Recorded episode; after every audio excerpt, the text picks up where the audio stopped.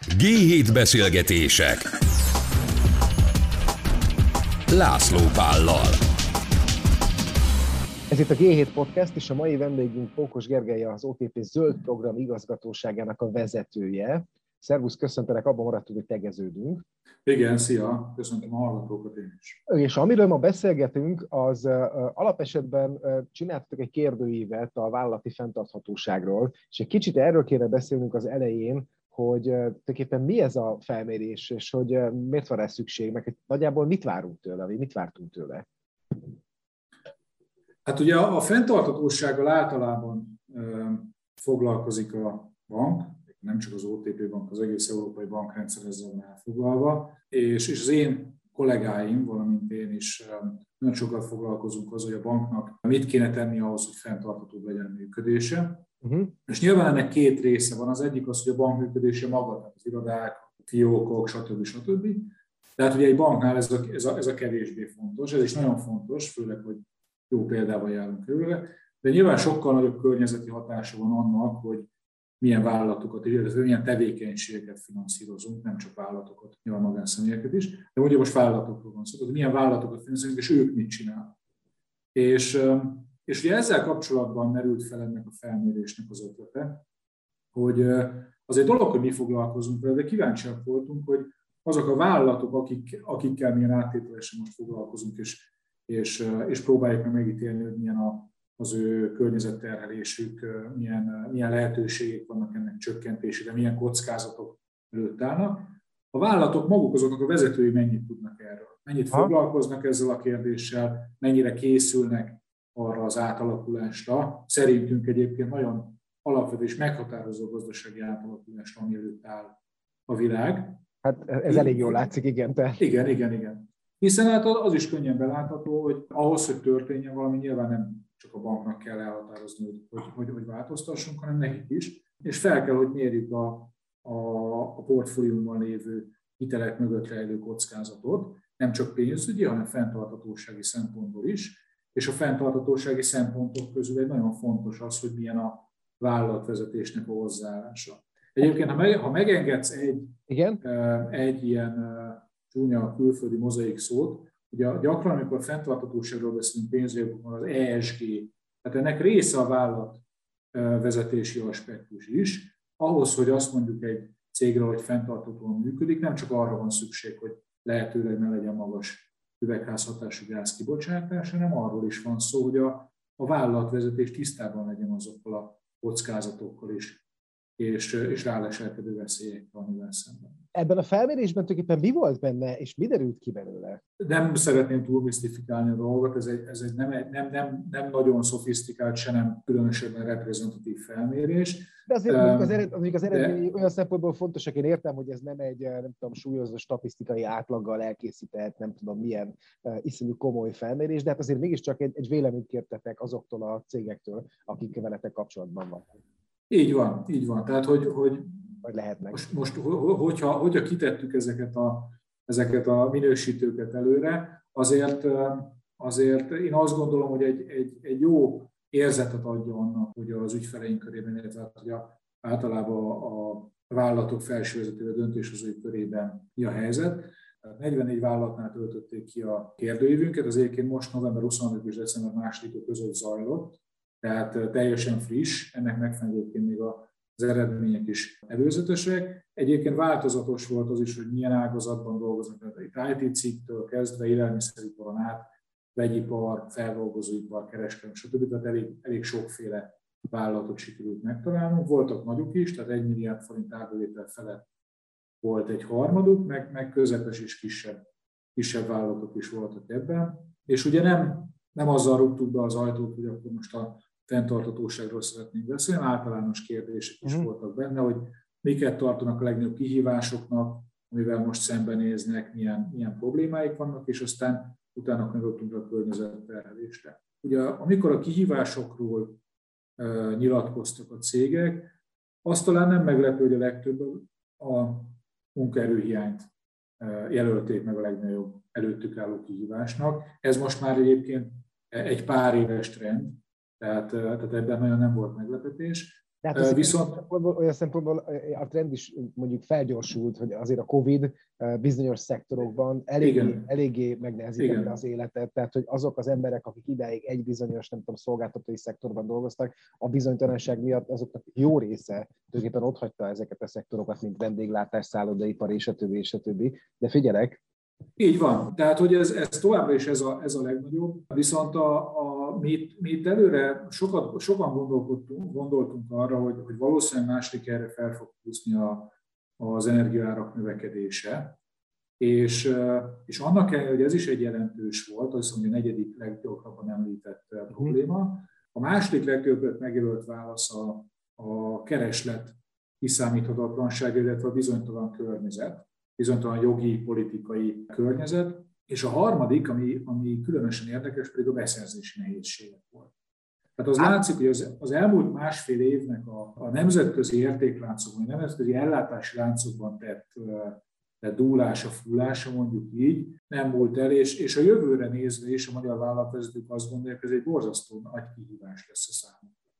Nagyobb, legalábbis így demondás alapján, mint az energiának. Hát, hogyha megnézem mondjuk csak az autóipar nehézségeit ilyen tekintetben, tehát hogy a chiphiány az mennyire teszi mondjuk azt, hogy tönkre tulajdonképpen az európai autópiacot, azért az, azért az elég sok mindent jelez. Hogy azon gondolkodtam én, ahogy készültem erre a beszélgetésre, hogy te, mint az OTP zöld program igazgatóságának a vezetője, egy picit segíts már nekem abban, hogy hogy, hogy néz ki egy zöld program igazgatóság egy banknál, és egyáltalán miért van rá szükség? És akkor, most, és akkor most odáig még nem akarok eljutni, de, de majd elfogok, amikor az én cinizmusom azt a kérdést fogja majd megpendíteni, hogy hogyan lehet egy bank zöld, azon túl, hogy mondjuk nem csak egy dollárosokkal kereskedik.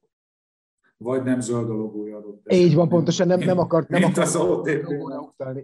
A zöld, és nagyon fontos, hogy milyen árnyalat a zöldnek, az OTP zöld a fontos. Na, tehát kezdjük azzal, hogy miért fontos, a, én, hogyha megengeded, hogy onnan kezdeni, miért fontos a banknak a fenntartatósággal foglalkozni. Mert az, hogy aztán ezt hogy oldja meg, milyen, most az, hogy ez nálunk egy, egy igazgatóság, máshol más formát vesz, ez, ez igazából mindegtelen. Tehát szerintem egy banknak Európában legalábbis azt lehet mondani, hogy, hogy három fontos szempontja van azért, hogy, hogy foglalkozzon a fenntarthatósággal. A, az első, és, és ez nem feltétlenül, most nem feltétlenül fontossági sorrendben mondom, hanem inkább csak nézzük meg. Uh-huh. A, ugye, ugye az egyik szempont a, a, a szabályozók elvárása.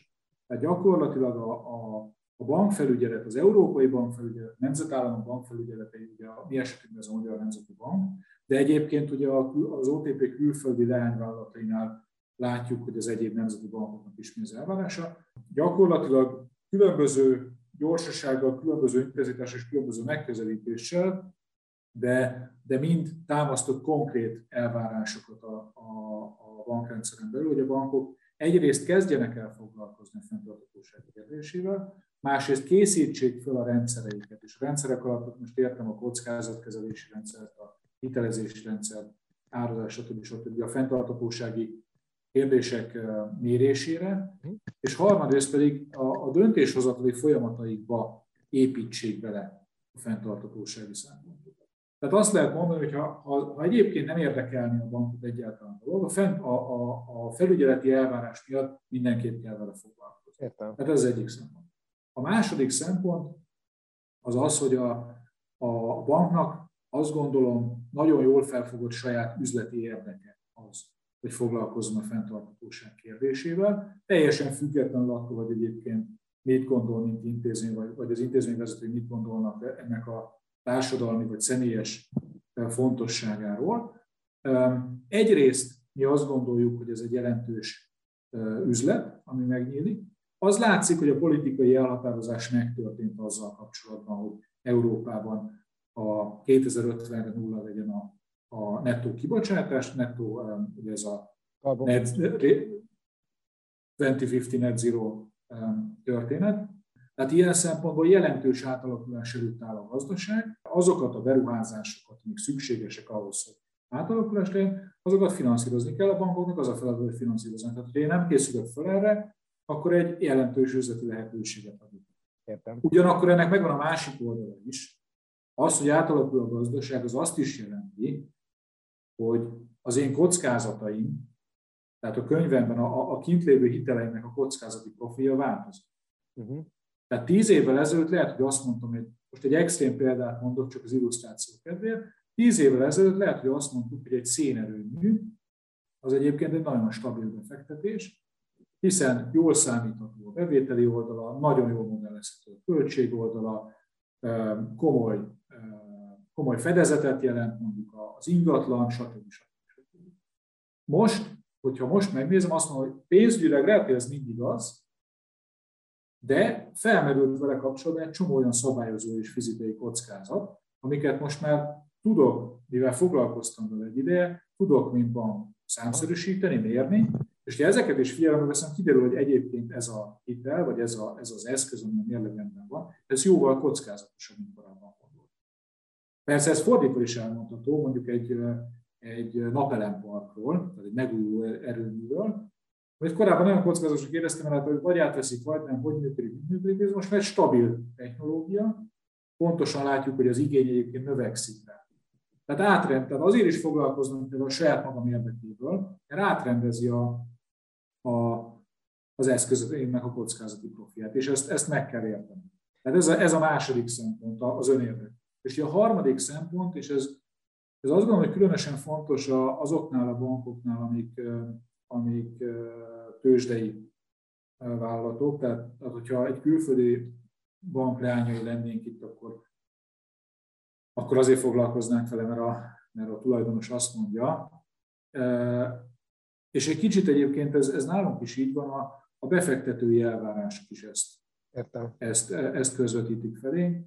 Tehát a, akár a, a részvényeseink, vagy az azokat képviselő szervezetek, akár a, a, a kötvényeinket tulajdonló intézményi és, és egyéni befektetők, vagy az ezeket képviselő szervezetek elvárják tőlünk, hogy elmondjuk pontosan, hogy az az eszköz, amit ők tartanak, tehát a bank maga vagy, vagy az általunk kibocsátott értékpapírok, azok mögött milyen eszközök vannak, és ha, ezek, ha erről nem tudunk beszámolni, akkor ez már ma problémát jelent. Ha tudunk róla beszámolni, akkor egyébként most befektetője válogatja, hogy ő hogy, hogy értékeli ezt a dolgot, de az biztos, hogy idővel alacsonyabb értéken fogja értékelni annak a bank papírjait, aminek nagy a kitettsége a környezeti kockázat. Most jön egy kicsit a cinikus kérdésem, tehát hogy e- emellett a három dolog mellett például foglalkoztok-e ti azzal, hogy maga a bank, tehát a ti cégetek, az mennyire karbonsemleges? Hány tonna papírt használtok, mennyire álltatok át digitálista, e, azok az energiaforrások, amik szükségesek ahhoz, hogy a digitális létet működtest, azok mennyire zöldek, és a többi, és a többi, és a többi. Hogy van-e erre nektek konkrétan feladatotok és ráhatásotok? Szerintem egyáltalán nem cinikus a kérdés, teljesen jó, jogos, jó, jó, jó. Teljesen jogos a kérdés. A rövid válasz az, hogy igen. Tehát foglalkozunk vele, és, és van is ezzel kapcsolatban elhatározásunk. A, az OTP bank egyébként 15 éve évente jelent, jeleníti meg a, a fenntarthatósági jelentésében a környezet terhelését. Nyilván 15 éve ez azért még egy kicsit kevésbé um, szofisztikált anyag volt, de, de ugye, hogyha a most nyáron megjelenítettet megnézed, abban látszik, hogy, hogy, hogy nagyon-nagyon alaposan és nagyon sokat foglalkozunk vele, hogy nem csak itt Magyarországon a bank, az egész csoportnak egész különböző dimenzióban milyen környezeti és társadalmi beágyazottsága, hatásai vannak, milyen terheléseket fejtünk. Tehát ezzel kapcsolatban pontosan tisztában vagyunk. És teszünk is azért, hogy ezt csökkentsük. A pont a, az elmúlt pár hétben nyilvánosságra is hoztuk egyébként az ezzel kapcsolatos rövid távú terveinket. 2022 év végére, tehát jövő év végére a bank magyar operációja nettó karbonsemlegessé fog válni. Ó, ez jó. És, és én azt remélem, hogy, hogy, hogy az egész csoport is követni fogja a magyar operációt egy-két éven belül. Ennek a, itt a lehetőségek felmérése még folyamatban van, hát nyilvánvalóan azért az egy 11 országban működünk, tehát ez eltart még egy, még egy darabig, de, de fontosnak tartjuk, hogy foglalkozzunk ezzel. Fontosnak tartjuk egyrészt azért, mert, mert nagyon nehéz lenne az ügyfelénket meggyőzni arról, hogy foglalkozzanak ezzel a kérdéssel, hogyha mi magunk nem tennénk. Tehát ez, ez egész egyszerűen teljesen hiteltelen lenne a dolog. Ez egyik szempont. A másik szempont az az, hogy itt is emberek dolgoznak. Engem is személyesen is érdekel, meg a kollégáimat is, meg egyébként ugye 38 ezer embert foglalkoztatunk itt a régióban, és a munkaerőpiacon ugyanúgy versenyzünk ezeket, mint mindenki más. Az embereket érdekli ez a kérdés, és nem szeretnek olyan helyen dolgozni, ahol nem foglalkoznak. Ez a másik szempont. A harmadik szempont pedig az, hogy, hogy a fent említett három, vagy bocsánat, a fent említett külső stakeholderek, tehát a felügyelet meg a befektetők is elvárják tőlünk, valamint egyre inkább az ügyfeleink is elvárják tőlünk. Azt nem mondom, azt nem mondom, hogy ez, ez mondjuk a, a, a, a THM-hez mérhető választási szempont, hogyha valaki lakáshitelt akar fölni, nyilvánvalóan nem erről van szó, de kezd ez egy olyan belépési küszöbé várni, hogy aki egyáltalán nem foglalkozik vele, azt az ügyfelek se fogják. Jó, a lakáshitelben ilyen szempontból lehet, hogy igazad van, bár én nagyon szeretném, hogy eljutnak odáig, hogy már a lakáshitel felvételnél, sőt, hogy melyik banknál vezetem a számlámat, már ott is mindenkinek szempont lenne, hogy egyébként mennyire zöld az a az a bank, ahova elmegyünk bankolni, de hogy ami szerintem ennél most ebben a pillanatban fontosabb, és azt hiszem ESG-ként mondtad az elején ennek, ezt, ezt a történetet, vagyis, hogy ebből lett egy, te használtad az üzlet szót is, de lett egy, egy nagyon hatalmas elvárás, hogy milyen cégekbe fektet bárki, és nem csak bank, hanem akár befektetési alap, és a többi, és a többi. Hogy te hogy látod, hogy ez a piac mennyire alakult át? Az elmúlt években? Én nem úgy fogalmaznám, hogy átalakult, hanem átalakulóban van. Tehát mutatnák, hogy mennyire vált jobbá, mert hogy szerintem ez egy pozitív változás. Szerintem is pozitív változás. Szükségszerű, régen időszerű, inkább úgy régen időszerű, és egyesek szerint egyébként túl lassú változás. Én ezzel egyébként nem feltétlenül értek egyet, de az biztos, hogy ennek, ennek a változás, ez egy, ez egy hosszú folyamat lesz, és, és nem vagyunk a, tehát távol vagyunk még a végétől. Csak a... legyen időnk, csak legyen időnk odaérni. De oké. Okay. Legy, legyen időnk odaérni, de mondjuk az odaérés szempontjából az hogy, az, hogy már megyünk, az egy jó szempont, mert hogyha öt évvel ezelőtt folytatjuk ezt a beszélgetést, Igen. akkor inkább azt kell mondani, hogy inkább még csak maximum hatot jogunk, most azért már, most azért már megyünk. Jelentős egyébként az átrendeződés, és egyre gyorsuló ennek az üteme. Ugye vannak ennek nagyon, vannak ilyen empirikus benyomásaim is erről, meg van olyan kézzelfogható része ennek a dolognak. Ha megnézed, például, ha megnézed például, hogy a, a, a zöld, vagy, vagy, vagy, vagy fenntartató, vagy, vagy ilyen témában kereskedett kötvények piaca hogyan, uh, hogyan növekedett az elmúlt években, és a konkrét számok nincsenek itt előttem, sajnos elnézést kérek ezért, de, de gyakorlatilag tíz évvel ezelőtt ez egy marginális, pár milliárd dolláros piac volt, most globális igen, igen. világszinten van, pár milliárd dolláros piac volt. A 2020-ra ez egy több száz milliárd dolláros piac volt. Én azt mondom, hogy 2021-ben nem tudom pontosan, hogy meddig, ez most október 1 vagy október 1 vagy valami ilyesmire, de mondjuk úgy, hogy nagyjából az első harmadával, bocsánat, három negyedében az évnek, hogyha jól emlékszem, több mint 250 milliárd dolláros új kibocsátás történt zöld kötvényben, fenntartott, de ebben az egész témában globális szint, és nyilvánvalóan ez össze is adódik. Csak, csak egy dolgot akarok hozzátenni, hogy pontos számot én sem fogok mondani, meg eh, mondjuk cégnevet is csak itt szordinosan, de hogy eh, pont ebben a stúdióban beszélgettem már eh, az alternatív cégnek képviselőivel, akik például az elmúlt években elképesztő pénzt tudtak összeszedni azzal, zöld pénzt, hogy ők zöld dologra költenek, és zöld beruházásokat csinálnak. Tehát ez valóban látszik, nem csak világszinten, hanem most már szerencsére itthon Magyarországon is, hogy óriási, óriási pénzek kerültek be. Igen. Számos, számos zöld kötvénykibocsátás volt Magyarországon is. Tehát az, az szerintem egyértelmű, hogy, hogy befektetői igény ezekre van, illetve kibocsátó igény is a szabad ezt igény, hmm. szintén van rá, és van is már egy nagy piaca. Ilyen szempontból azt gondolom, hogy jól haladunk.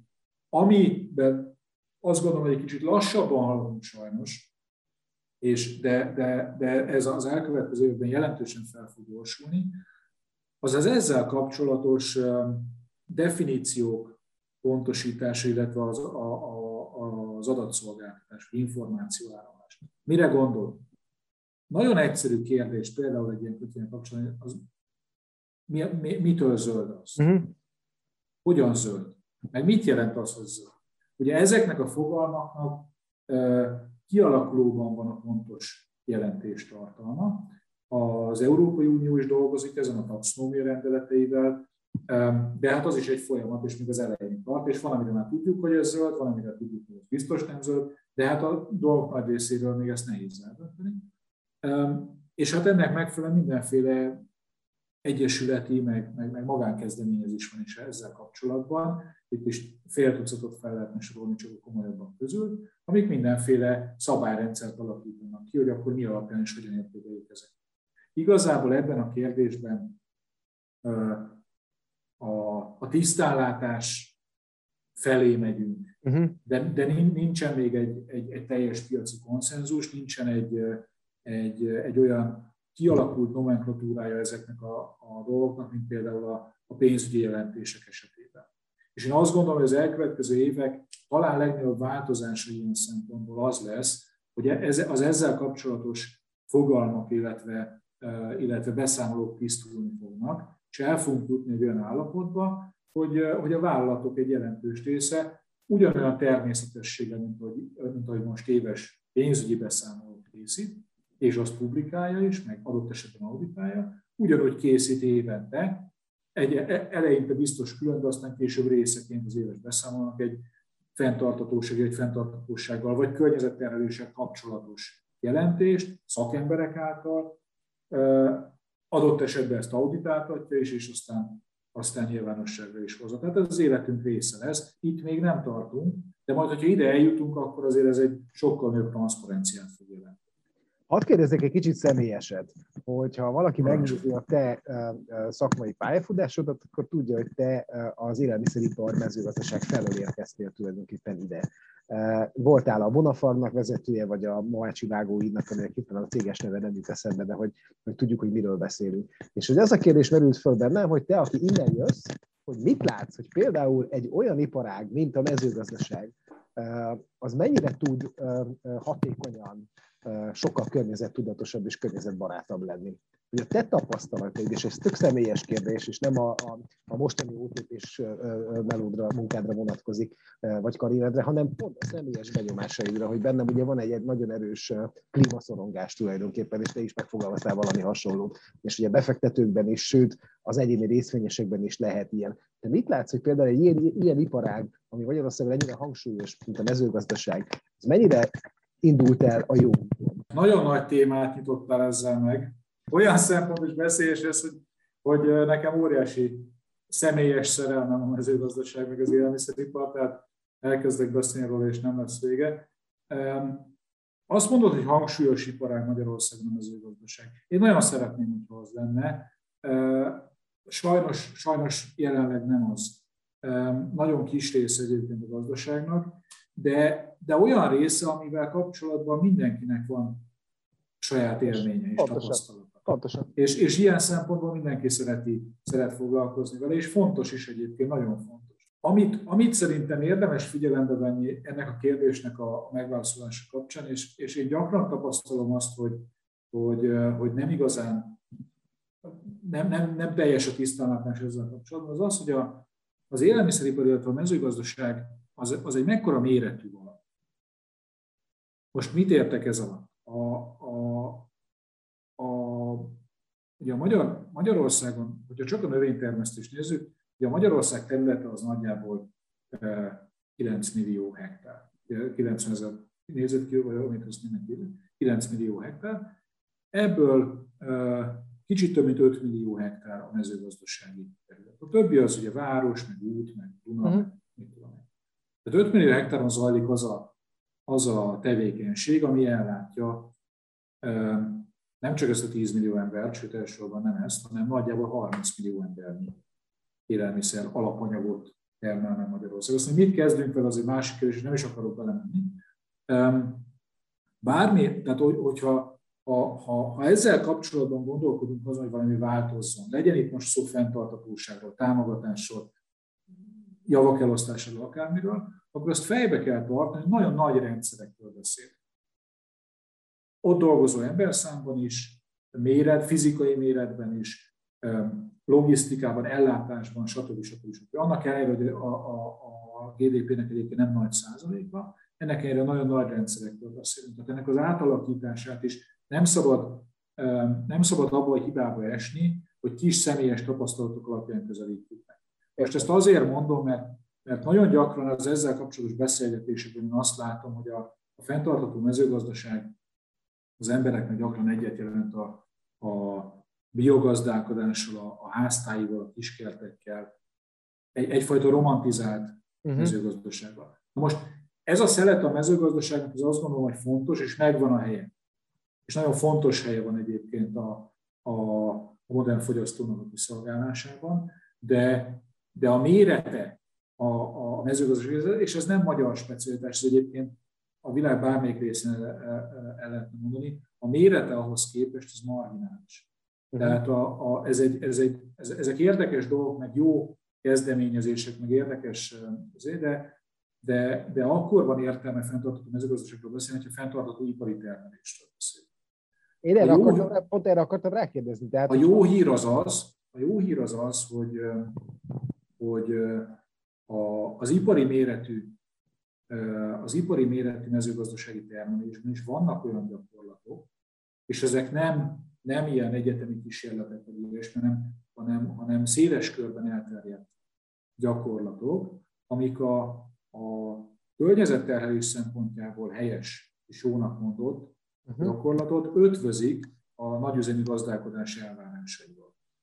Egy nagyon jó példa erre a növénytermesztésben a szántás nélküli földművelés, Ugye a, a szántás az mindenkinek megvan, ugye amikor megy az eke, és így, így átforgatja nagy, nagy formában a földet, és akkor, akkor miután el van szántva, akkor újra lehet kezdeni a termelést, vagy, vagy, vagy ebben is minden. Igen, részletekben. És ugye ez a, ez a, gyakorlatilag ez volt az európai, vagy hát a mezőgazdaság alapja évezredeken keresztül, szántunk, ugye szántóvető ember. Amikor az ekét föltalálták, onnan kezdett mezőgazdaság.